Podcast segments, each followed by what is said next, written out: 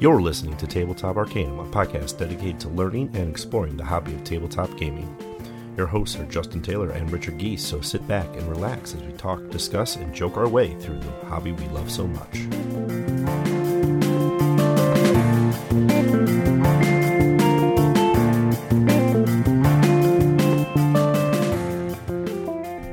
Greetings, Traveler. You have been recruited by Stargate Command to defend the galaxy against the Goa'uld System Lords. Stationed at its secret Phoenix site, you now embark upon your training with the Stargate program.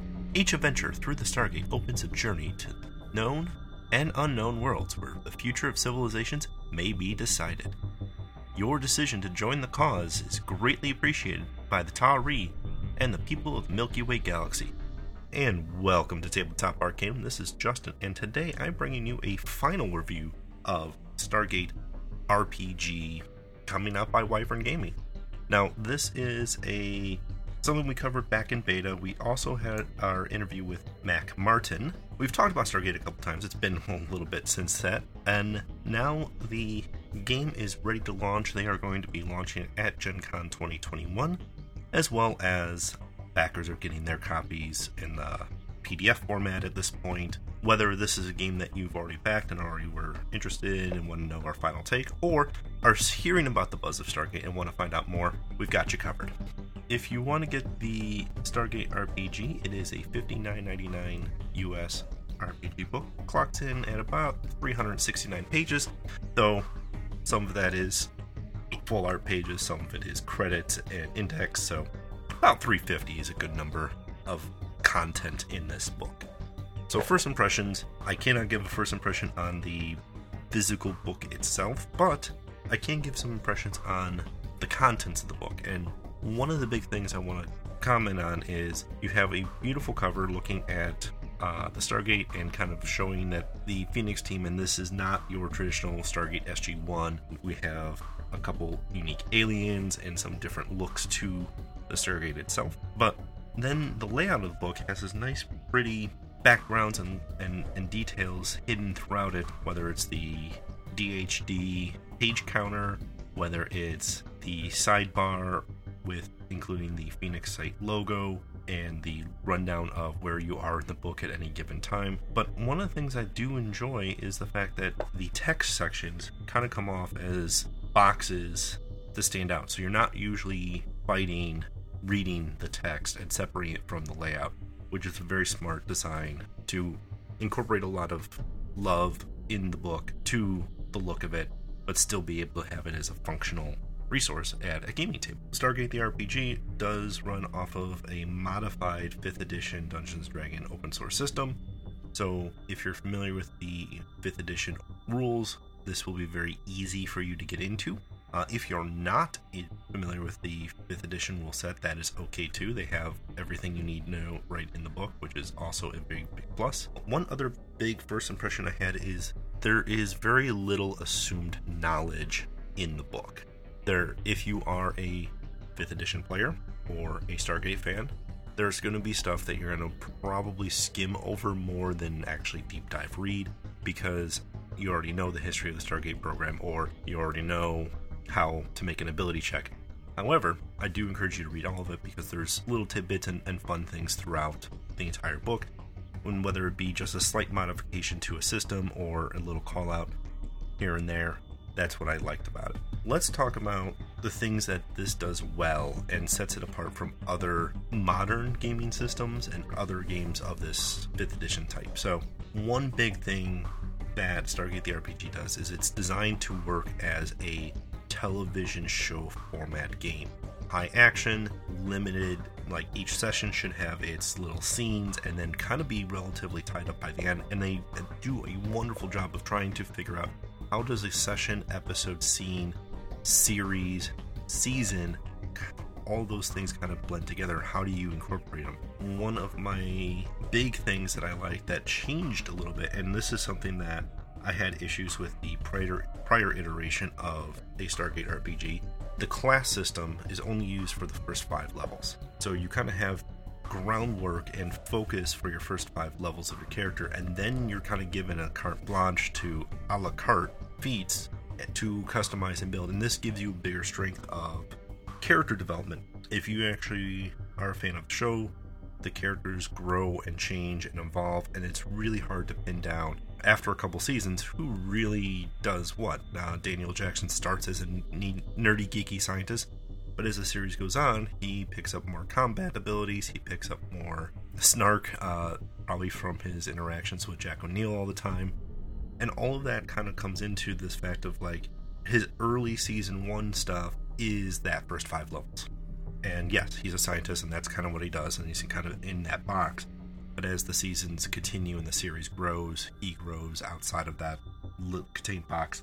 Removing the limitations of a class system does that in RPG, and I've always been a fan of classless RPG systems. So it was a big thing for me to see that in here. Another big thing that they did during this book is they added a modifiable die called the tension die, which sends sets a little bit of uh, levity to extreme danger, and there's a lot of mechanics that will just say, oh, add the tension die to this roll. And the tension die could be anywhere from a d4 to a d12. And sometimes, you know, you're adding a d12 worth of damage, it's a lot more scarier than d4. So you can change that mechanic from scenes to episodes to the series. And when they talk about the gate mastering, how to set up uh, arcs, they really do dive in a little bit into that. And that was something that was a little bit light on the beta version of this book, but in the final version, it definitely came a lot more forward and was a lot more clear to me as I went through it. Big major thing is because it is a not a fantasy setting and it's a modern day slash sci-fi setting.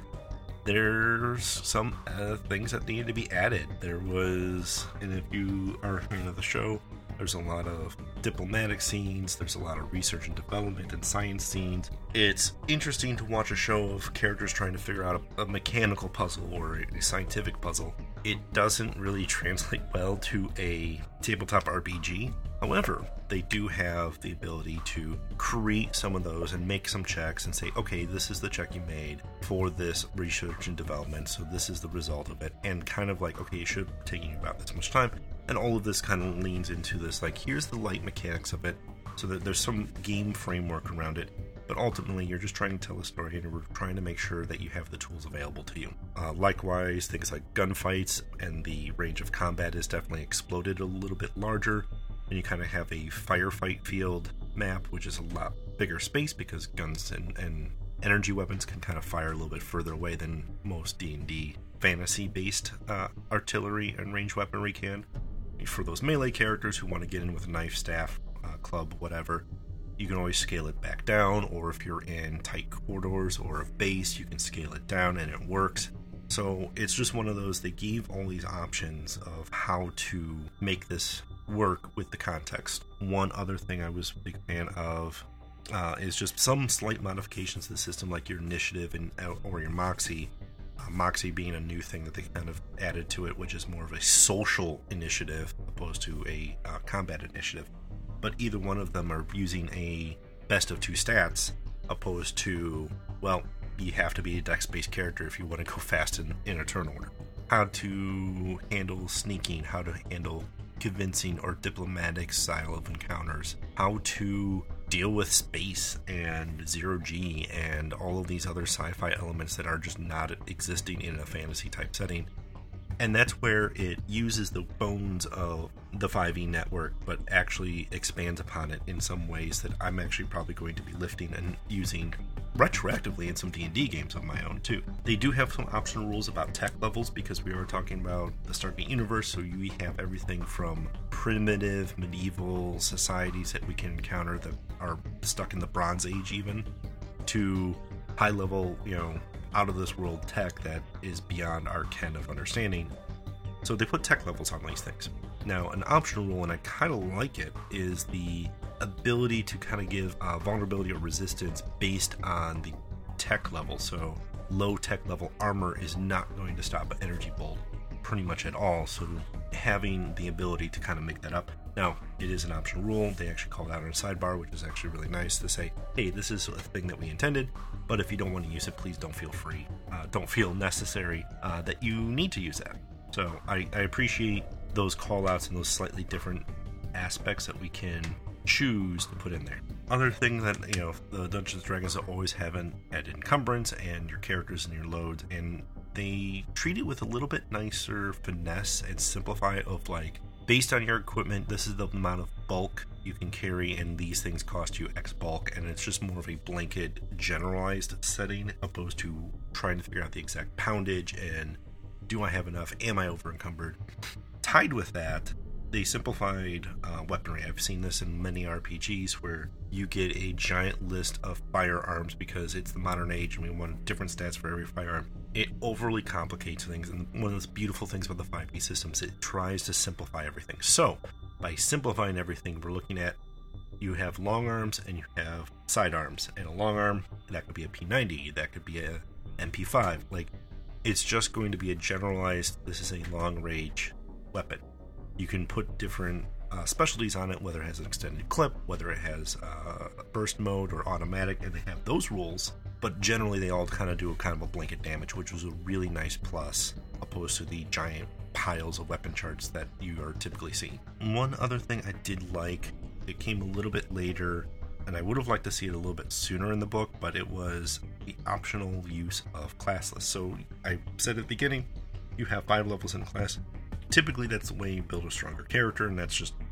how mechanically it's built. But if you really want to build a character that's like three levels of like a little bit of everything, you absolutely can, and they have options to do that, which is fantastic. Origins is a system I actually do kind of like because you pick two pieces of origins, and it can be uh, one from the biome list, so kind of the environment you are from, your background, which kind of gives you a little bit more personalized detail.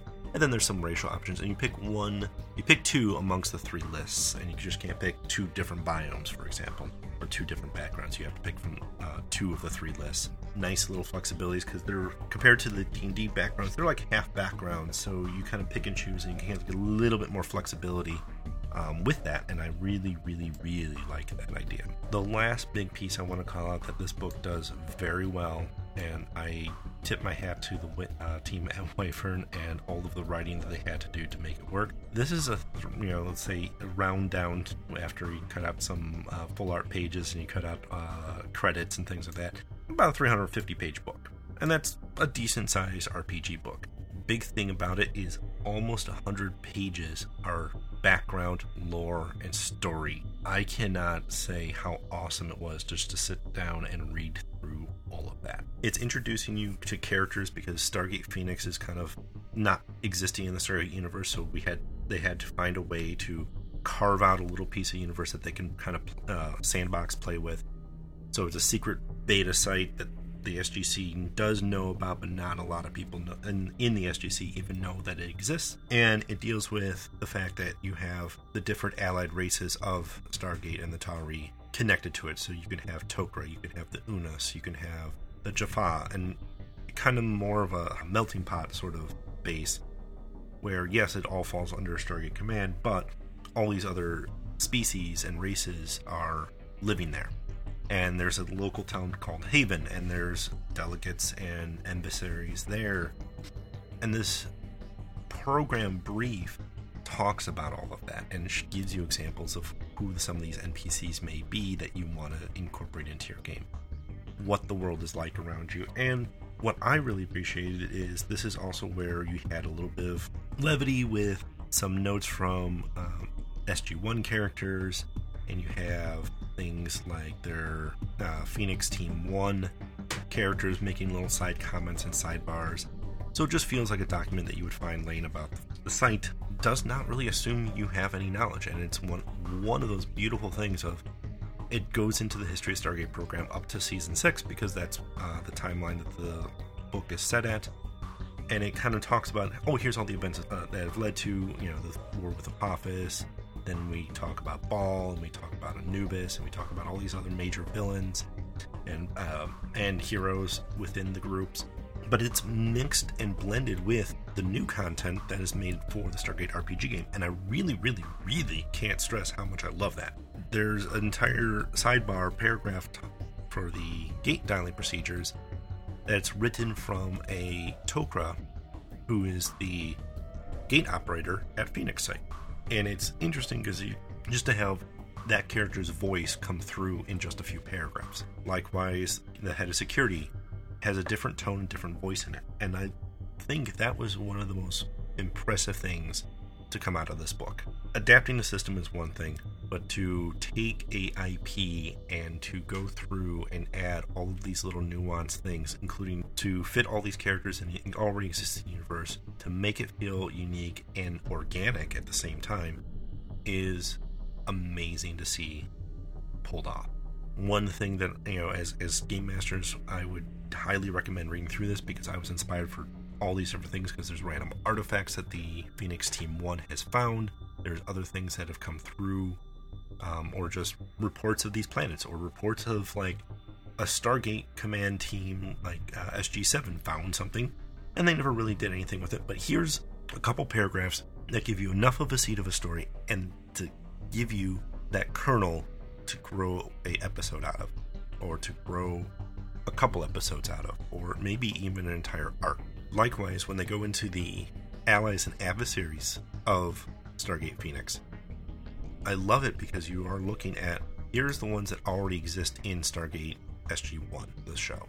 Here's ones that we're adding to the mix that maybe were not mentioned, and even one of the ones that were mentioned, but maybe it's a background character that really only appeared in a handful of episodes and didn't really do anything in the show.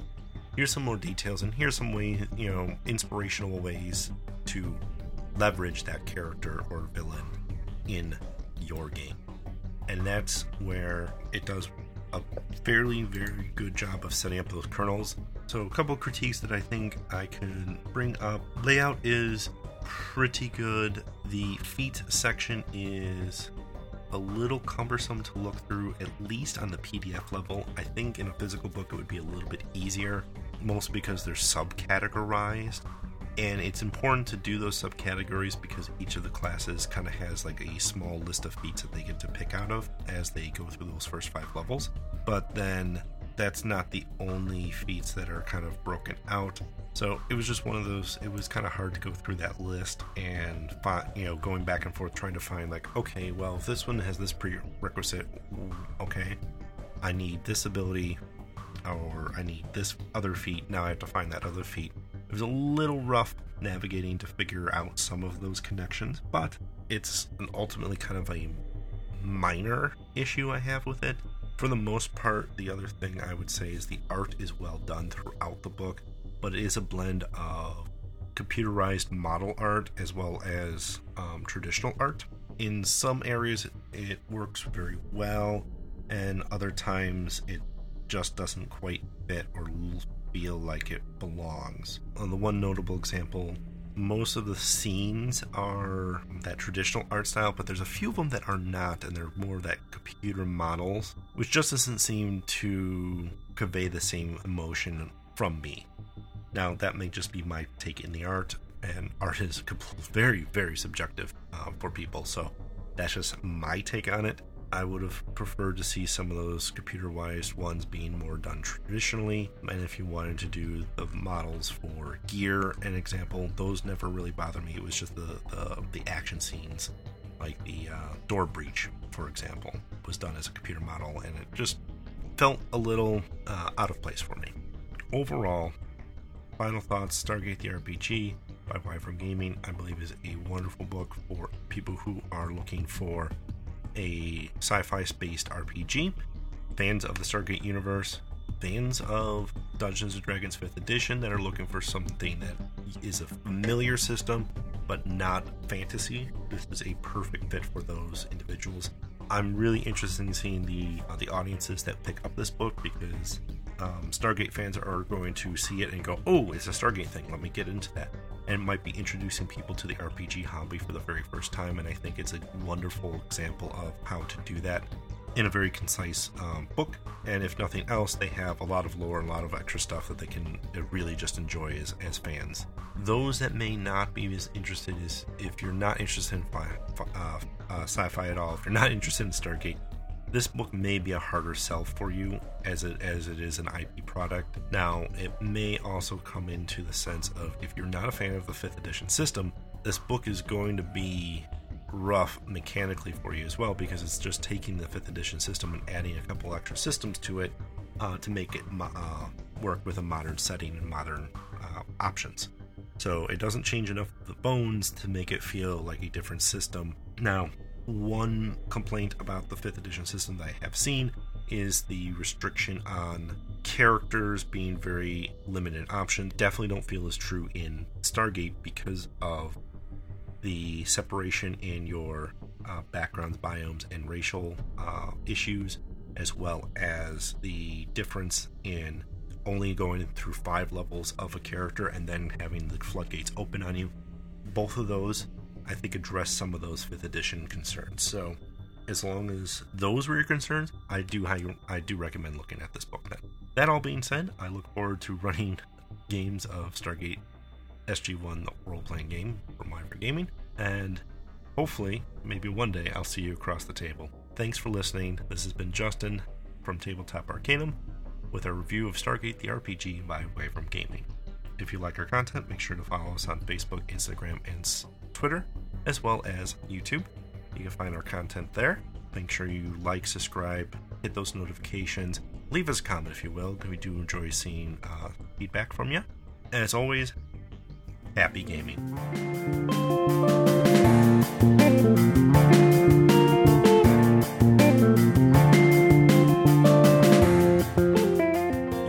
Listening to Tabletop Arcanum produced by Justin Taylor. This episode is hosted by Justin Taylor. Mixing and editing by Richard Geese. Original theme by Paul Moore and Isaac Gilbert. Check the description for this episode's featured background music. You can follow us on most social media platforms. Be sure to like, subscribe, and follow, and leave us a review if you would. As always, thanks for listening.